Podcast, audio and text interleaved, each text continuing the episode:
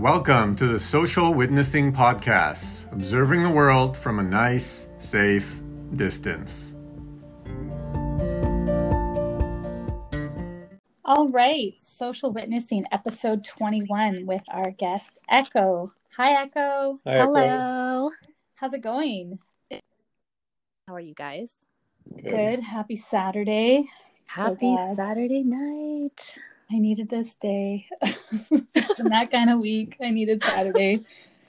Um, so I'm glad we're talking because this is basically the only thing making it feel like a Saturday night, chatting with you guys, drink in our hands.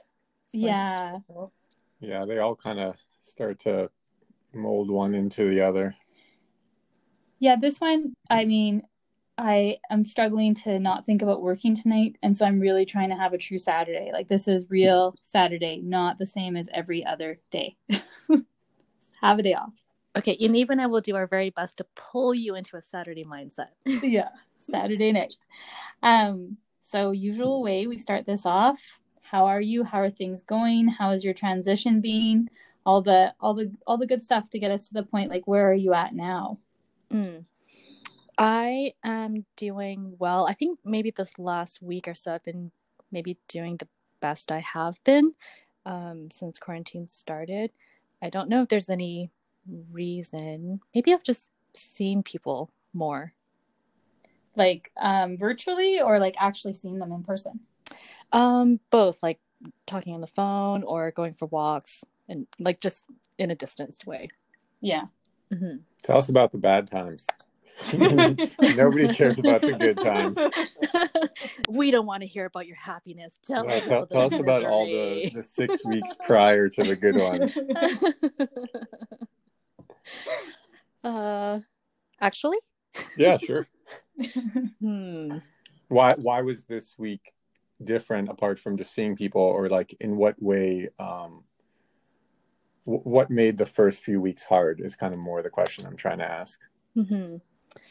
Um, I guess to compare it, like it's a, as always, I'm sure it's a bunch of things mixed together. Like physically, I feel better. Like I don't, the first thing that I remember feeling when I realized like, oh, this is a really serious, scary, multifaceted pandemic thing that we're going into. Um, I just, I could feel cortisol like racing through my entire body. I'm like, every cell is like shaking with stress. Mm. And that kind of went on for maybe like three days um, until, you know, even if I could kind of calm my mind down, like my body was really, um, I guess, yeah. processing, you know, physically processing what we were facing. Yeah.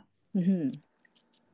Yeah, I think we've we touched on that a bit too, that like even if you can kind of wrap your mind around it or decide you're going to live day to day, in some ways you're still having that like that flight response, that like, you know, that feeling of being trapped and needing to do something, but there's nothing to do and there's no control over the situation. Right. Yeah, one hundred percent. And even though like we don't actually want to feel that, in a way I'm also glad because I I want myself to process things. I don't want to, like, I'd rather go through it as we're going through it instead of avoiding it and having it mm-hmm. come out in other ways later. So I'm glad that my body took care of whatever my mind was done thinking about. Yeah. But um, I guess lately we've, I'm, I'm sure that our lives don't really feel normal, but we have found some type of groove. Mm-hmm. To be in, and it might not always work every day and we might not stay in it, but hopefully everybody has kind of found something that feels familiar, whether it's good or not. Yeah, or even like I don't know what all the stages of grief are off the top of my head, but I feel like I definitely was in denial at first, lots of denial. Mm. And then I had some moments of anger and bargaining in there, and then just like some real down moments, some real grief. And some, I think now I'm, I'm somewhere between acceptance. Do you find you're like there too? Like some days I'm still bargaining, but I'm finding more days of acceptance. Like this is what it is and I'm going to try to make the best of it. Mm-hmm. Because your job didn't get, um, like, because you've still been working full time and it's taking so much of your day and mental capacity and energy, like, do you find, do you think that that maybe slowed down your ability to process? Because you yeah. don't really get a chance to think about it till the end of the day. And then also you're tired. Yeah, I definitely think so. I think I've been trying to escape it, escape it more than maybe other people have, because it, it is that, like, I, my job's pretty stressful. I'm stressed all day and then I get off. And even some days where Yaniv wants to un- offload about like what he's heard about COVID in the day, I get so upset. Like, I can't process anymore. Like, I'm still like decompressing from work. And then now I don't have my outlets. Like, normally, uh, because we live downtown, I walk everywhere. Mm-hmm. So normally minimum on an, any given day, I've walked three kilometers as my base. Never mind all the other things we would do, like walking the dog. And so I have a lot of really physical ways to get out my energy. Mm-hmm. But now I'm finding I don't have that. So it's really like I dance, and I also was dancing three to five days a week before. Mm-hmm. And so now I'm starting to get back into it. I'm starting to pick up some of the things I had before, especially now that there's more online things. But like for you, are you finding that in your new normal, you've found ways of processing anything, like any of your stressors or things? Are you finding like good habits coming out of this now that we've been in this for a, a bit?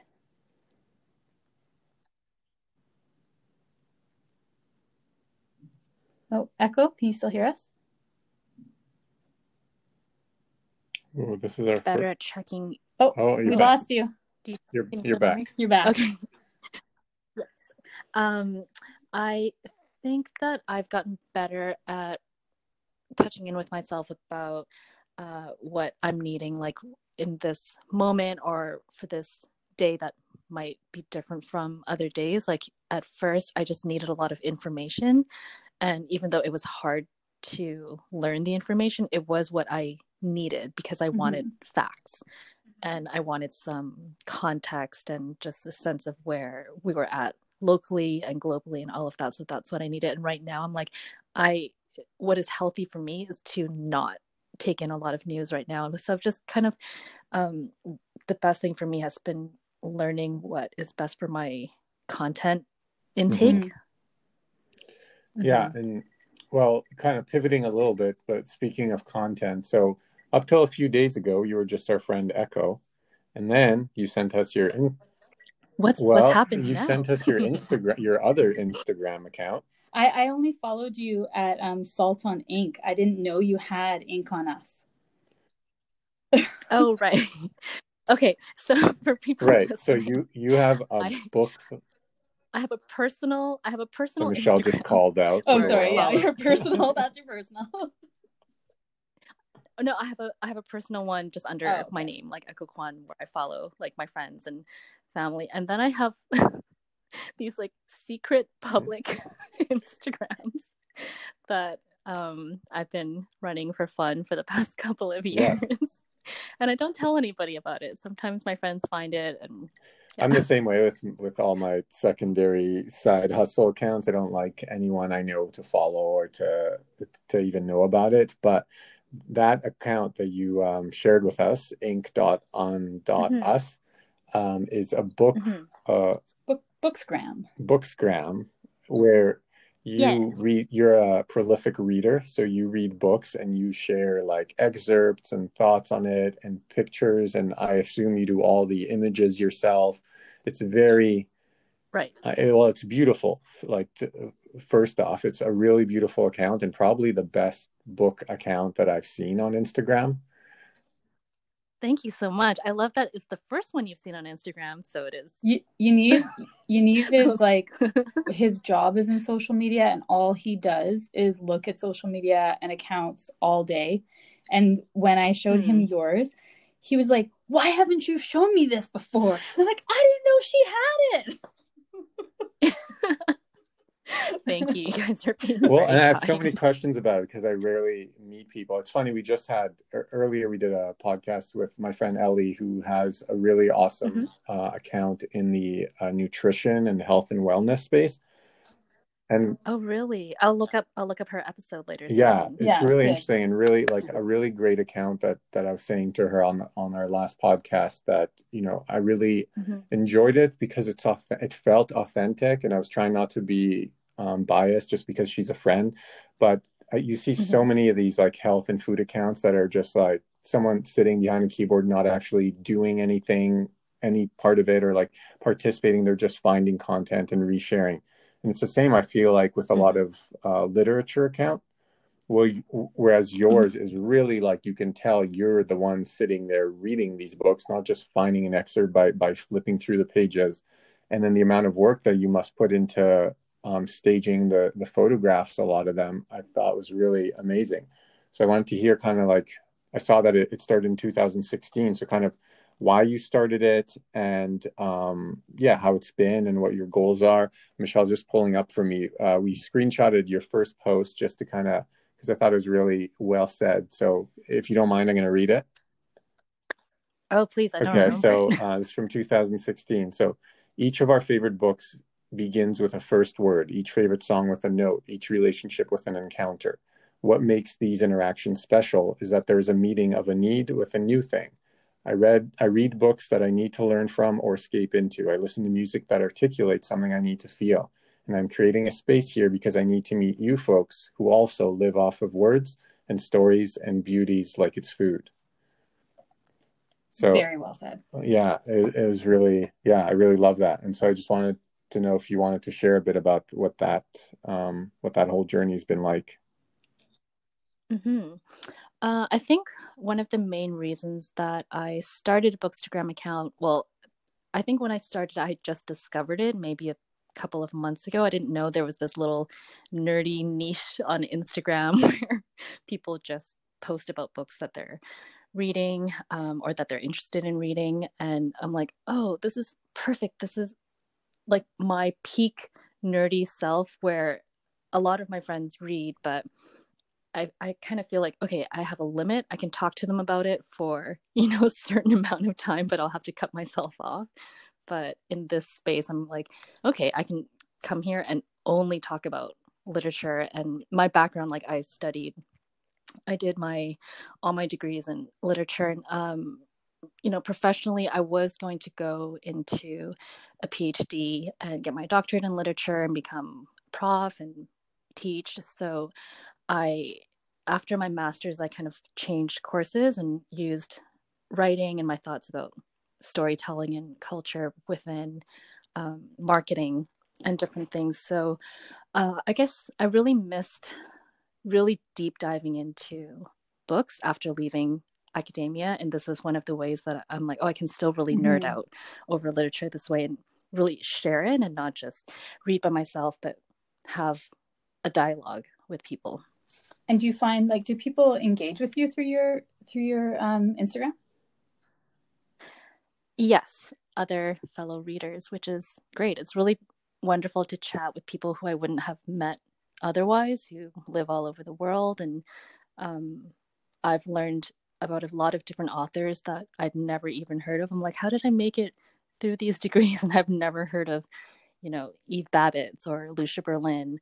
Um, so I've discovered some really wonderful work through Instagram, which is wonderful.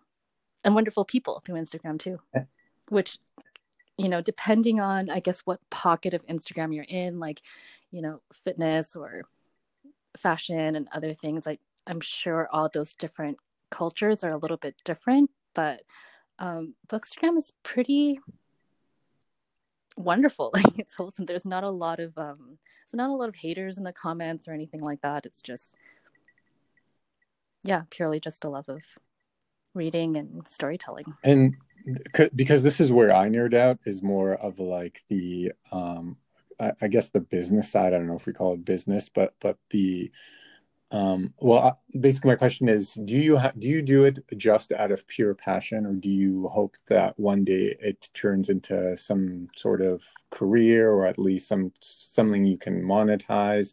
Because it seems like, just from reading the posts and looking at at what you're doing, that it's like a hundred percent uh a heart project, but it's so well put together. Mm-hmm. It's like, that's a lot of effort just for, um, I guess it's just art, but is that how you see it? Mm-hmm. Or do you see it as, as a platform for something else maybe one day? Uh, I think I went into it prepared, you know, like when I started, I'm like, maybe I'll never have more than one hundred followers and um, nothing will happen except that I just keep posting about things that I really care about. And that is the maximum that this account will be. And I felt happy with that. I'm like, I'll be satisfied if I get nothing more out of it than sharing my thoughts about books. And um, it would be great if there's other opportunities, but I also feel like it's become a pretty saturated area mm-hmm. on Instagram. There's many, many Bookstagram accounts, many that are much larger than mine with um, much better photography and um, partnerships with publishers and other companies and things like that. And, you know, good for them. Like, that's great. Well, the good news is there are a lot more readers than there are Bookstagram accounts, you know, so I, I think it's, I think there, right. it's, I don't think there's any way for it to really be saturated. Um, and I, honestly, like I was saying to Michelle, if I'd looked at your account from the bottom on up, from the bottom up, I would have expected to reach the top and see like two, three hundred K followers. And so I really, yeah, if it's something you love, I would definitely, yeah, keep going with it. I don't, I don't know how you can't see Yanive's face right now, but Yaniv is all about um, social, like he does so much content and building, building um, sites and things like that. So I think he's like struggling to keep it not a business conversation, but he, I know, is dying inside being like, this is what you need to do. I can help you. Let me tell you, Let me tell you five ways to be an influencer. Do, is there one specific thing that you're really wanting to talk about? Or no, I just uh, yeah, I just wanted to share my thoughts on that. But uh, yeah, we could always mm. go deeper if you ever wanted to have a conversation. Like, um, yeah, I think I would run ads against all your all your posts to fans of those books um, or of other Bookstagram accounts. That'd be my like quick and quick thirty second how I would play it. But that's mm. that's why I was asking, because it might not be that for you. You might just enjoy the passion of it. And if you kind of try to monetize, or not even monetize, but c- grow it more aggressively, then maybe something mm-hmm. will be lost. So it's every person's different. Mm-hmm. Right. Yeah, I haven't. Um, it's great to have people listening and reading and uh, talking back to things that I post, because it's wouldn't be very fun just to post things to silence. Right.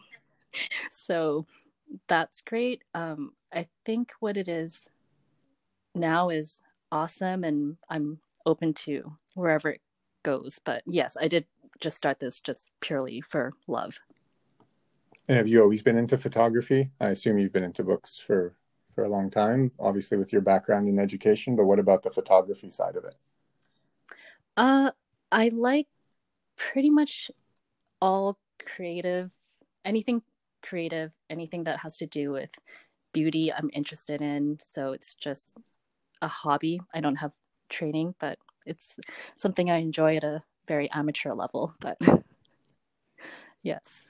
Yeah. And something I was thinking about is like, I've, I used to love to read when I was young. I used to just like consume, mm-hmm. I spent a lot of time by myself. My, uh, I was uh, the firstborn, and then my sister wasn't born until five years later. So we were never really in the same age group. And so, mm-hmm. and we moved a lot from like country to country growing up. And so I spent a lot of time by myself with my parents working, and uh, books were kind of my escape.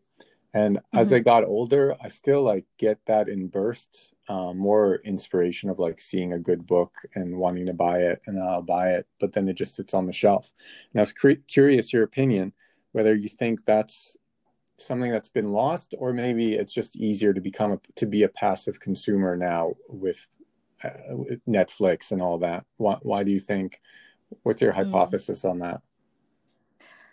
I think our attention and relationship with time um, has changed so drastically, because even for myself, who grew up reading, did my degrees in literature, like it was hard for me to get back into pleasure reading after I left Um, school, you know, because I'm like, oh, it's it's so slow. Yeah. Mm-hmm. Right. It's kind of like for us, if we were to watch like Shawshank Redemption or something now, where it's like, hey, I feel like when I watched this as a kid, it was amazing. And now I'm like, why is this moving so slowly? Where's the car chase part? Right. I'm like, when is Vin Diesel going to yeah. leap across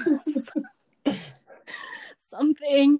So yes, I really think that just culturally our attention has changed a lot. So even if you love reading, it does take some effort to kind of switch back into that mode, because the great thing about it and the hard thing about it is that it's a realm that has nothing to do with technology. Mm-hmm. I, I guess unless you're reading on an e-reader, but everything else in our lives is in some way connected with technology and screens, and um, it's at a different pace. So it's and the it's good to switch out of that, but it's hard to. Yeah. And the endorphin rush that we get from like likes and from posting something that people will see, as opposed to just sitting there and consuming something. I think in a way you maybe have hacked it a little bit, um, figured out the hack where you can combine that. So you get the pleasure of just reading, but then you also get to be creative and, and get some feedback by posting it. I think I'm, mm-hmm. I wonder, is that, does that motivate you more, do you find? Um, to... Yeah, I guess it's two different things, because you could definitely just post a book that you haven't read at all, but you're like, I just bought this. I got the rush from buying it. Yeah. And I was excited because of, you know, my friend told me that it was so amazing, and I read the reviews, and then I bought it, and then I'm going to post about it because I feel like posting, mm-hmm. and I feel like sharing that I just got this book, and I'll, you know, look for a quote online about it and share it. And then the excitement kind of dwindles after that, and you don't actually get around to that. So that can definitely happen, but I try to actually post about books that I either have read, um, that I'm thinking about for some reason, or that I'm currently reading. But I'm a very slow reader. I don't read more than maybe like four books a month, four or five max. That'd be a good year for me. Just, right. When you said that, Yuni always gives me such a hard time, because because I'm a slow reader. I really read and try to understand at the same time. Otherwise, I can't retain it. And Yuni literally literally will give me like two sentences to read, be like, "Oh my goodness, this is so funny. Can you read just read this?" And I like two minutes in, I'm like, he's like, "Why does it take you so long?" Like I just when I read books, it's the same. Like they take me so long, and so I find now there's some sort of like guilt about my time. I used to read a lot. I, you know, Bethany as well. Mm-hmm. Bethany is an avid reader, and she would introduce me to so many books, so many great books. Mm-hmm. She has great recommendations. Yeah. I bet she reads more than me, a hundred percent. I don't, I don't think so. I don't think so as much now. I think the same thing has happened to her, where there's this like guilt around how you spend your time. Like you, mm-hmm. there's so much to be done in a week that to like, like basically like give nurture yourself and nurture your soul through reading is always somehow falls to the bottom of the list, until like right now I have a whole shelf of books that I'm going to read, and they've probably been there for five years, mm-hmm. like just the same ones. And I'll never part with them because I'm going to read them, but I need the time. One book will take me, take me some time, unless I do all nighters, which I've been known to do, to just sit there and just consume it because I can't put it down. But oh, that's the best when you really get into it. Yeah. Just like it, it, you can't get that from a T V show, like the way you get it from a book. It's just different.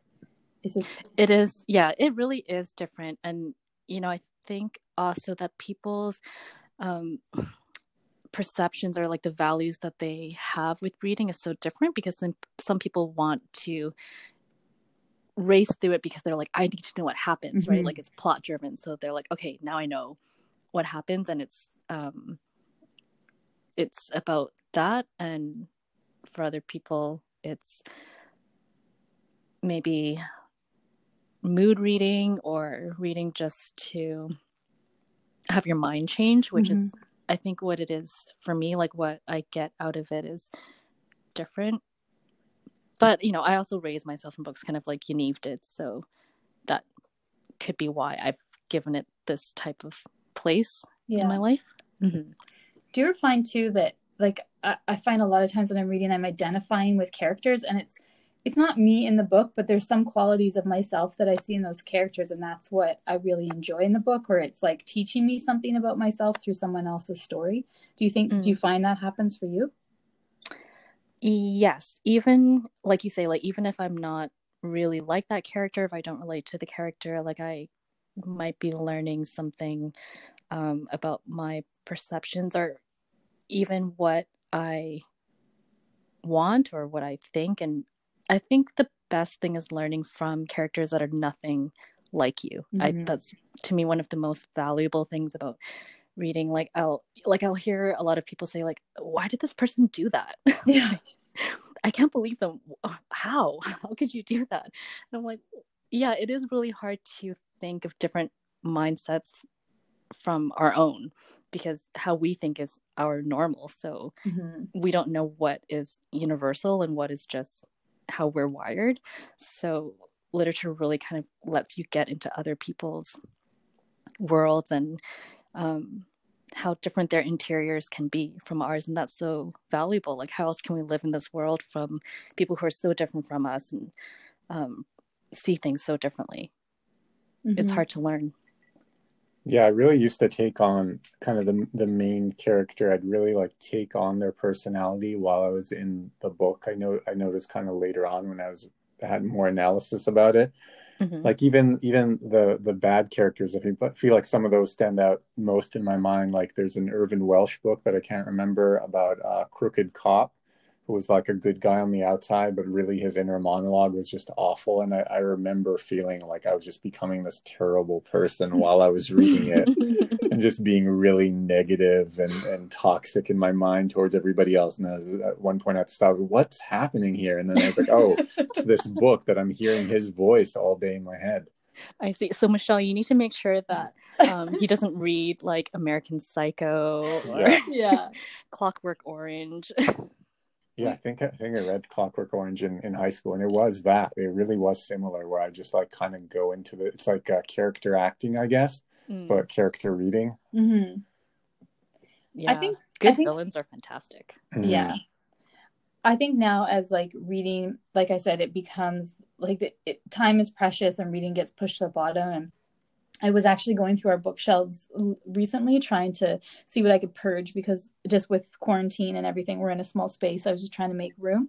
Mm-hmm. And I noticed that almost all the books we've purchased in the past, which have almost all been purchased by Yaniv in the past uh, three years, are all about happiness, joy, being in the now, like self-improvement sort of, of works, and um, just like more inner like inner work. And I, mm-hmm. and I thought that was interesting that, you know, in our twenties, we read a lot of fiction. I read only fiction. Mm-hmm. And then as we've gotten older, it's like, if you do get that little bit of time to read, it's really interesting to read and get like, you know, someone else's story about what they've gone through and how they came out on the other side. And I'm wondering if now maybe that's what we should be doing, is spending a bit more time reading things like that, because I, I think I definitely need a bit of that. And that's what we're, I mean, I'm trying to get through this as well. Like that positivity and that, like, we'll, we're going to get through this. And so do you have any like recommendations of books you're reading that you've, or have read that you found are very, like you felt uplifted when you were done? Like, even if it's just hearing someone else's can, story. Can I just ask, just because it's what you were saying, yeah, sure. uh, or what, what you were touching on, is, do you read any, are you only fiction, or do you read any of this more of, I don't know if self-help's the right word, but but self-improvement or self-inspiring. Yeah. I like inspiring stories mm-hmm. as well. Um, I read a actually pretty even mix of fiction and nonfiction. Like I love, I really love biographies and autobiographies yeah. and memoirs. Mm-hmm. Um, and uh, I don't know what falls into self-help, because sometimes they're very uh like psychology based. Mm-hmm. Um. What was that book by, I think his name is Matthew Walker, the Why We Sleep. That one is, you know, it's not really self-help because it's, he's a sleep researcher, but that was fantastic. But mm-hmm. there's other stuff um, like Tiny Beautiful Things by Cheryl Strayed, which is nonfiction. Um, and that one is amazing. But we should play Desert Island, like our Desert Island books, since our life is kind of like Desert Island right now, like oh. what we would bring. I don't even know if I know enough books I, anymore. No, I I have like like I think it's books that impacted me in my like late teens, early twenties that just will never stop being my favorite. And mm. I bet I would go back and read them again. Mm-hmm. Like, like what?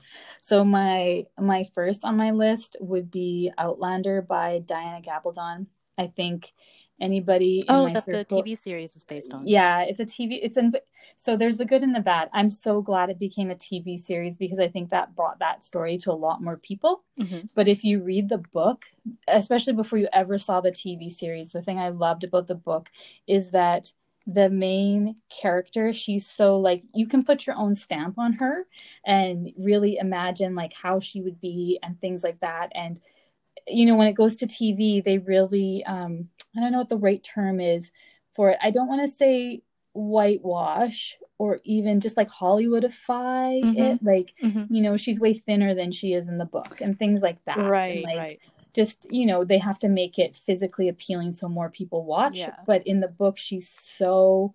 such a strong character mm-hmm. and then you know of course she falls in love with this amazing man that's not from our time mm-hmm. but yeah that one I read I've read it twice and I probably would read it again. And I think to everyone I just recommend, if you just need a sort of like escapist, I don't know, it's like an escapist and kind of makes you think like, what would I do too if I was completely out of my element? How would I survive? And it I think even while I was reading it, I kept saying to you, Eve, like, if the world comes to an end, I have no skills. Like, I have no skills. I've had that worry also. I'm like, what am I going to do? Yeah. Like, oh my gosh, if I fall through a rock and end up back in time, I don't know what I would do. I'm stuck. Right. I'm like, I've only watched no Castaway, skill. But just because I watched Castaway doesn't mean I know how to start a fire. I'm doomed. Yeah. Game over. When I camp, I glamp. Like I'm just not, I'm not going to be making it. Um, that's my number one. How about you? Like, what book would you bring? Or books? I'm sure you have a you have a, probably a larger list than I do. Right. Let's see. Um, I've got a few favorite authors where it's like it's. Uh, It's more important for me to bring something from that author more than the specific book itself, just because mm-hmm. their voice and their writing is important to me. Like something from Michael Ondaatje, just because he's like a long time favorite of mine. Um, he wrote The English Patient, but The English Patient is maybe one of my least favorite of his. Mm. Um, so I'd bring one of his, probably something by F. Scott Fitzgerald, uh, something maybe Eve Babitz, just because it's very rare to find a writer who is funny, you know, like it's yeah. she's just very accessible and just a messy person that I feel like is a it's important to have her in literature, just because it's not like it's not high art, but that's important because everybody yeah. needs to enjoy it. And they shouldn't have to worry like, oh, I'll never be a reader because I, I'm not interested in reading Charles Dickens or whatever, yeah. right? Like there's just so much variety. And she's a great example of like fantastic variety. Yeah, I agree. I, I know, like I kind of hate that. Like, I don't know if she's the same, but I do hate the terminology like chick lit mm-hmm. and, and things like that. I, like sometimes you need, like everyone has a need for different type a different style of writing or a different level of like what you need right now. Like maybe like, you know, one day you might want to read some, like I, I read a true story about a woman from Palestine where she was lit on fire and survived. And it was so inspiring. And her message was so great. But coming out of that, I was so angry with the world. Like I was so mad. And like, coming out of that, I needed something lighter. So then I would go to like the next book would be a much, much lighter book because I don't want everything that I read to skew my perception of the world and to think of the world negatively because all I read is, you know, sad stories or, you know, like traumatic experiences. So mm-hmm. I think there's, there's a place for other types of writing as well. Mm-hmm, like we need it all. I do agree. You, do you have any, um, do you have any other, other favorites that you bring? Do you have anything that people that you'd recommend for this time right now, either because of the topic or just how it made you feel that you think would be a, a good a good pick for people right now in this situation? Uh, sure. Okay. If I mentioned um, Tiny Beautiful Things by Cheryl Strayed, I think if you are struggling and if there's things that you're kind of having a hard time processing, that is a really helpful book because it's based on her advice column from The Rumpus. So it's like people write in letters and she responds, and her responses are so beautiful. It's so human. So it's a good book to read where somebody else is also dealing with their shit, but she's kind of asking the right questions, but not in a, like, she just kind of just brings you deeper and just reflects you back to yourself. And it's like, this is a really hard thing, but it's going to be okay. So I guess mm-hmm. if you need to not like not have anything sugar coated, but still be told like this is the work you have to do and it's going to be okay, that would be a, a great one. Um, and another one that is just, it's in the title, it's called The Book of Delights by Ross Gay. Um, mm-hmm. And I, I think he started writing the book on his birthday. Um, and he was like, okay, every day for this year in my life, I'm going to write about something that delights me. And that would be great if somebody needs, you know, just to have something positive, mm-hmm. but not cheesy. Mm-hmm. Mm-hmm. Yeah, those are, it sounds interesting. It makes me want to get back into reading. Yeah, short stories are good. Um, yeah, I don't know. I, if I think of more, I'll throw them back in there. Yeah. Yeah, yeah I think I think mine would be, um, I think uh, John Kabat-Zinn's books. Um, he's um, a molecular biologist who um, kind of went off early in his life. He, he had scientist parents, and he went off and did the kind of Buddhist monk lifestyle for a while and learned all about meditation and mindfulness. And now he's kind of considered like the godfather of mindful meditation, uh, but he does it all science-based mm. um, out of the University of Massachusetts. And uh, I think he has a couple, like three maybe books, uh, and they're all really amazing. And they were pretty much, apart from um, Eckhart Tolle's famous book that came out and kind of was the first real thing I read about mindfulness. Mm-hmm. I think apart from that, Uh, John Kabat-Zinn's books are probably the biggest impact of any books mm-hmm. on my life. Mm-hmm. And I know from my sister did as well. And I think you read them. No, I didn't. I actually, he has an amazing speaking voice. And so mm-hmm. I listened to the audiobook, and it's just like, because he reads it, I think, the way he wants you to hear it. Well, and he leads a meditation. Yeah. So it's that same way of speaking. Oh, yeah. I love that you brought that up, Michelle, because I'm like, there's definitely books that I liked a lot more just because I listened to it via mm-hmm. like audio. Um yeah. Which is a you... which is a really great audiobook that you love. Oh well that that would be it. That would be my number one. Mm. I used to listen to it while just doing the dishes, and that one, I think for a year I was listening to it just like listening to parts, because sometimes things like, especially because his is it, it was It was also teaching me something at the same time. So although you make it through the book, I know I couldn't totally absorb or wasn't ready to absorb some of the things he said.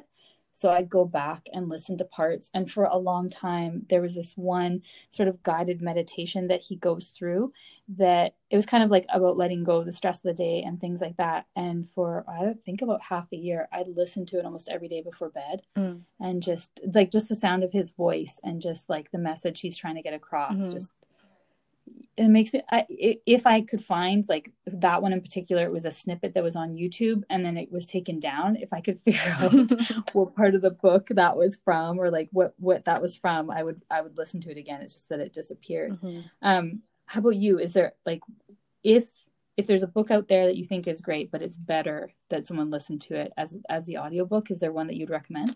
Uh, oh, there's a bunch. Like obviously Becoming by Michelle Obama. It was amazing to hear her read it um mm-hmm. through her voice. Uh which other ones are good? Um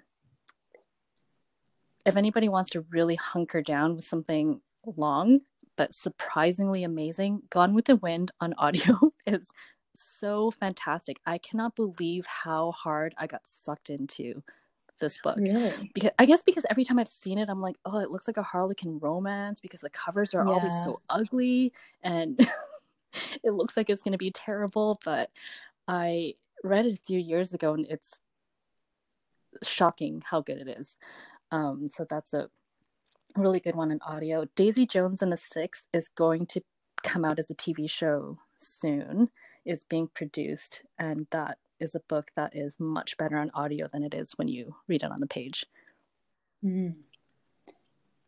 So you said Daisy. I'm I'm writing these down at the same time. Daisy Jones and the Six. Yeah, it's about a fictional rock band, I think, from the seventies. Mm, interesting. Yeah, I prefer, like, I think now, even just with not having the time to sit down, like like I said, like cleaning the kitchen or doing something else, I can listen to something. Mm-hmm.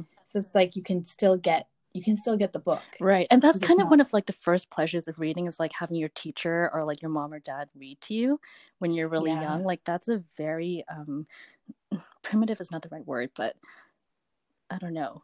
Ba- it's usually your pleasure, your... sensory pleasure yeah. of experiencing stories, I guess. And like one of the first indirect ways of learning, I think, because mm-hmm. you learn from your experience of walking around and seeing your parents and what everybody's doing, but then having somebody read to you about something that you have to use your imagination might be kind of like the first time you really have to do that. Mm-hmm. It's mm-hmm. like a different way for our brains to take in information that we don't really use very much anymore.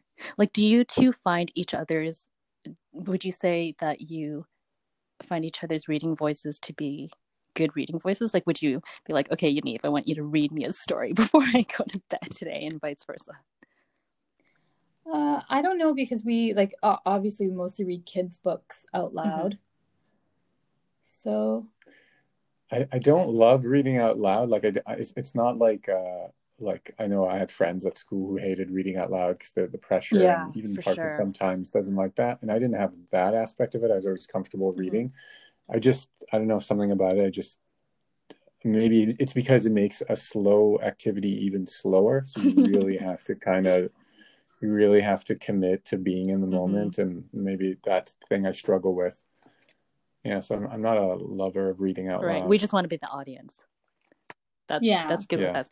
Um, I have to say that somebody who has the sexiest reading voice, I is I, I heard this episode of Modern Love, the podcast, and Colin Farrell reads this essay.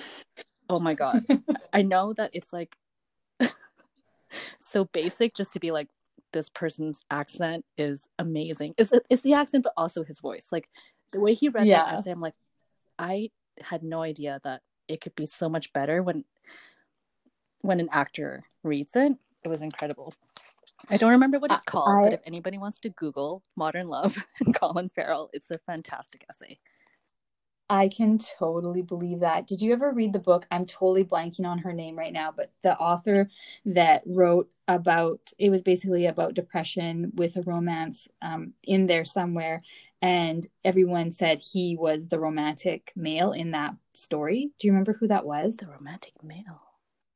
Oh, I forget, but that was a book. I cried so much through that book. It was really about um, her struggle with depression and her relationship with her therapist. But in that, she has a relationship with. I think it's it's a it's a bio it's an autobiography without with, with skewing some details because it's about real people. But anyway, one of the relationships she has in there is apparently with Colin Farrell. Oh, interesting. Oh, I can't remember the name right now, but yeah, that one. I cried all through that book. It was just, I have never had someone articulate what depression is like so well. Like I've never just read it. Like I, oh, you would always get a lot of like scientific, like this is what it's like. This is what people are experiencing, but to actually have someone be able to articulate what it's yes. like. Right. Oh my goodness. It was just, yeah, I cried, I cried so much through that book. But anyway, in it, she like part of the the thing is about how sexy he is and all these things. So I could totally believe he would just be an amazing, an amazing narrator. Mm-hmm. Yes, that's like really excellent homework for all of us in our lives right now. Is like to find more sexiness to bring into our quarantine depression. Like everybody's got to be yeah. freaking depressed. It's like we need more sexiness than we have going yeah. on. Yeah. Oh my goodness. Um, Maybe before we go, do you have any recommendations for, I don't know if you if you dabble in this world anymore, but any books or stories for kids that you'd recommend if you had to buy Parker a book? How old is he again? He's six, almost seven. Yeah, he's almost seven. Um, ooh, let's see. Like, the classics are still classics. Everything by Roald Dahl, obviously, is just... Mm-hmm. magic. I'm sure there's so many amazing children's lit out there now that we just don't know, or maybe you guys do because your parents right. and you're shopping for him. But um yeah, I'm just trying to remember the stuff that I loved as a kid, like Frog and Toad, Roald Dahl, um Tales of a Fourth Grade Nothing. oh yeah. Oh, oh yeah. Ju- right, Judy Ramona Blume. Quimby. I think he's, yeah, he's still a little bit. Probably too young, but it's coming. But um, yeah, the one the one classic that uh, we do read to him is The Giving mm-hmm. Tree, which uh, is an amazing classic. It like, makes me feel so sad every time. Yeah, it's just about so like cool. a like, boy. Why yeah. is the tree so have to go through this, man?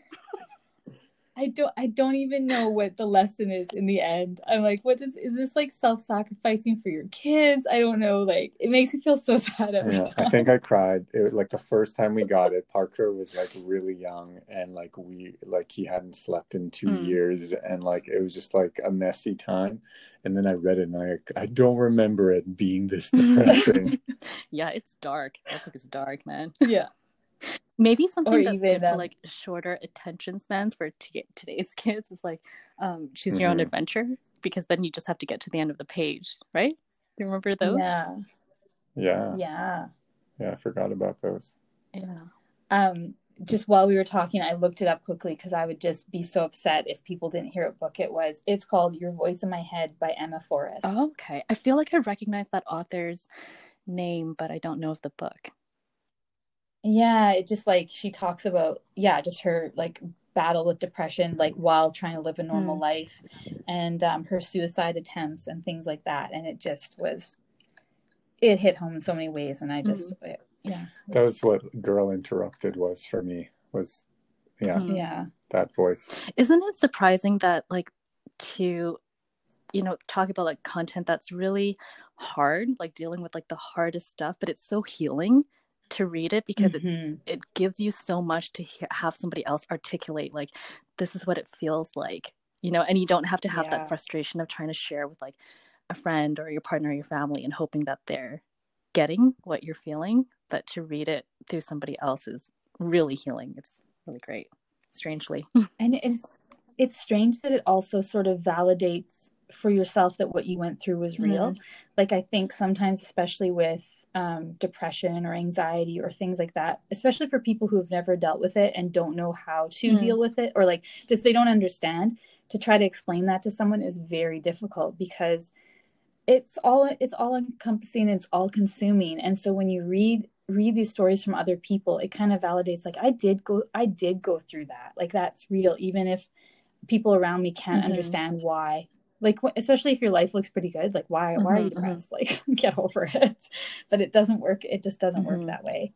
And so I find that's where books can be so healing, more than mm-hmm, people. Definitely. That's exactly, um, James Baldwin says like something along the same lines where it's like, you know, you think that everything you go through, you're the only one who's ever experienced like this specific mm-hmm. type of heartbreak or this difficulty or whatever, but he's like, oh, but then I read and I realize that I am connected to everybody else, like nothing that I've gone through has only been mine, which is yeah it's really great to have that kind of connection, which we need. Yeah, I yeah I agree. There's like this connection that books bring. Amen. Oh, I'm just like, I'm like feeling all emotional. I know. Now. So I bet right now we're all like, oh, as soon as we get off this call, we're going to go and like surround ourselves with like four books and read them all simultaneously. But really, we're going we're to get off, finish our drink, turn on the T V. Turn on Netflix, watch Too Hot. Well, I don't Netflix. know. I think, I think now that you've given me some good suggestions about audiobooks, uh, it's that that's where I'm at in life. Like I, it's not good. I'm not going to be able to sit down and read something on, in, on paperback, but I can listen to something and I can get just as much from it by listening. Mm-hmm. So agreed. I will do that rather than listening to my dance hall while I we, is that what you were dancing well, to for your exercise? Yeah, yeah, uh, hip hop and then um, dancehall. Those are the, the two that I, dan- that nice. I do a lot. Mostly dancehall. It's my big.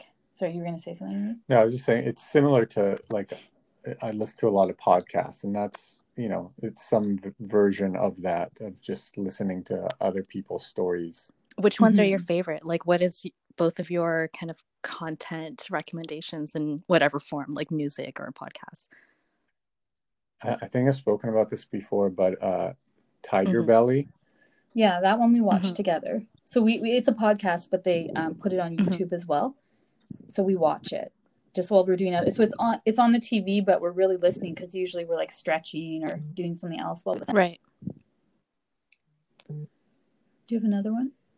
Um, I I generally stick with, because when I'm looking for uh, content to consume, I'm trying to make myself feel good, and so it's mm. usually just comedians. So like Bill Burr is re- can be really funny at mm-hmm. times, and um, what's my mother's house or my mama's house? What's that one yeah, that we watch? Your, your mama's house. Your mama's house. They're all comedians, and a lot of the time it's like a husband and wife team, which I think work really well. And I think Tiger Belly might have motivated Michelle to kind of give this a go a little mm-hmm. bit. Yeah. And uh, what are their names? Kalila and Bobby Lee. Bobby Lee. Yeah. The, those are the, that's the husband and wife mm-hmm. team. I'll, yeah. I, li- I like Bill Burr's just because he gets so angry. Yeah. he just gets He's got so some rage. Oh, I love comedians and, that just like yell about things that they're pissed at and you're just laughing along because you're like, yes, me too.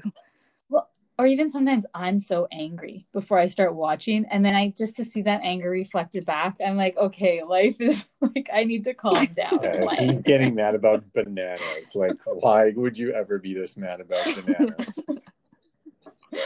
Yeah. How, how about you? Do you have anything that you like listen to or escape into? Uh, yeah, like definitely like comedy, like you say, is great because like laughter is such a good release, kind of like if you're crying over a good book, like that's a really helpful release. Laughter mm-hmm. is also, and other times just like being pulled into something that takes you completely out of your daily world and just what you're experiencing day to day. Like I don't know if there's anybody left who hasn't uh, what is that podcast called? What is that crime podcast that kind of started the giant boom? Yeah. Yeah, I can't remember the name. Uh, I'm going to go crazy if I can't think of it. I'm like, I can remember the yeah, guy's yeah. name, Adnan.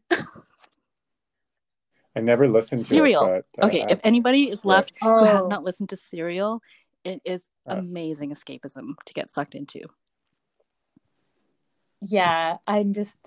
Sometimes I like them and other times I'm like, I come out being like, people are horrible. I need better locks on my doors. I trust no one. Don't worry. What you learn from the podcast is that everybody's cell phone pings are being traced. Oh my God. If anything happens to you, Michelle, the fir- we'll know what to ask because of that podcast. We'll be like, okay, trace this person's phone. Who did they text and what TELUS tower did that ping off of? Well, especially yeah. now that all oh, the yeah. new co- COVID things are happening and all the social tracking is going mm-hmm. on. It'd be hard. It'd be so, it's so much harder to be a criminal now than yeah. like fifty years ago. Oh, so, all yeah. the poor criminals out there. I know. It doesn't stop people, though. It's amazing. It does not stop people. Well, I'm sure it stops some people. Maybe some people, but there's still so yeah, many. If there's but... any criminals out there that are really struggling, please let us know. We'd, yeah, we'd like not... to hear. C- serial killing's not as lucrative of a business as it used to be. You need need a career change. Yeah. yeah. They've had to pivot yeah. big time. What's their strategy now? Yeah. yeah. Oh, yeah. Now just... Instagram. Yeah. Stalking people on Instagram. Yeah. Maybe the maybe the Uber Eats drivers are the new targets that really need to be saved. Yeah. You know, I I, I bet. No, but like, that's tracked too. I bet so it's... they're fine. Oh, that's true. Yeah. Even your whole trip yeah, is tracked. Good thing. Now, now they're yeah. fine. And also our dinners are safe. So all is yeah. all is well. Also, oh, this has been so much fun. I just, uh, yeah, I, it's amazing how far down we can go, like down the rabbit hole to talk about books and podcasts. And I mean, I'm sure, I'm sure we've got hours left to talk about. And we this. didn't even talk. We barely t- spoke about COVID I at know. all. I don't yeah, think it's a bad thing. Great. No, it's a good yeah. thing. Yeah. yeah, it'll still be there waiting for us on the other side. So it's a good getaway right. with you guys. Thank you. Yeah, this has been a lot of fun. Uh, thank you so much for taking the time. I know, like, it's it's late for all of us, but um, like just just to remind people to check out your Ink on Us, ink dot on dot us Instagram, because we do. It's amazing. It really is. Like, I, I've always followed you at the Salt on Ink one, and I didn't notice that you had put it on there. And when I showed you, Eve, that was the big, like, oh my God, I didn't even know this was out there. And I know her. It's awesome. Yeah. And if you ever want to get into the business side, there's, that's literally my, like, what books are to you is me having conversations about social media yeah. is to me. All so right. I'll always open. You can literally call me day or night and up. I'll be like, Lucky all right, me. here's seventeen ideas. Amazing. So I might true. need it. It might need to be my new quarantine career. You know, like nobody wants marketing yeah. anymore. Now, now's the time. Yeah, I now's definitely, I definitely think you you could achieve some some sort of success with it for sure if you really committed and had that kind of mindset that you wanted something to come out of it more than just the art of awesome. it. Awesome, thanks, Yaniv. Yeah, yeah, yeah. So thank you so much. This has been a blast. I yeah, I wish we had. We have, I wish we, we had have the whole to go evening. Put Parker to bed because he's been watching iPads. He's like, man, he's like, best Saturday ever. Yeah, he peeked time. out at one point, and he's like, "Yes, they're still going." That's awesome. But yeah. Enjoy the rest. Of yeah, your let's do weekend, this again. And I hope that everybody found something new to look up and read from our conversation.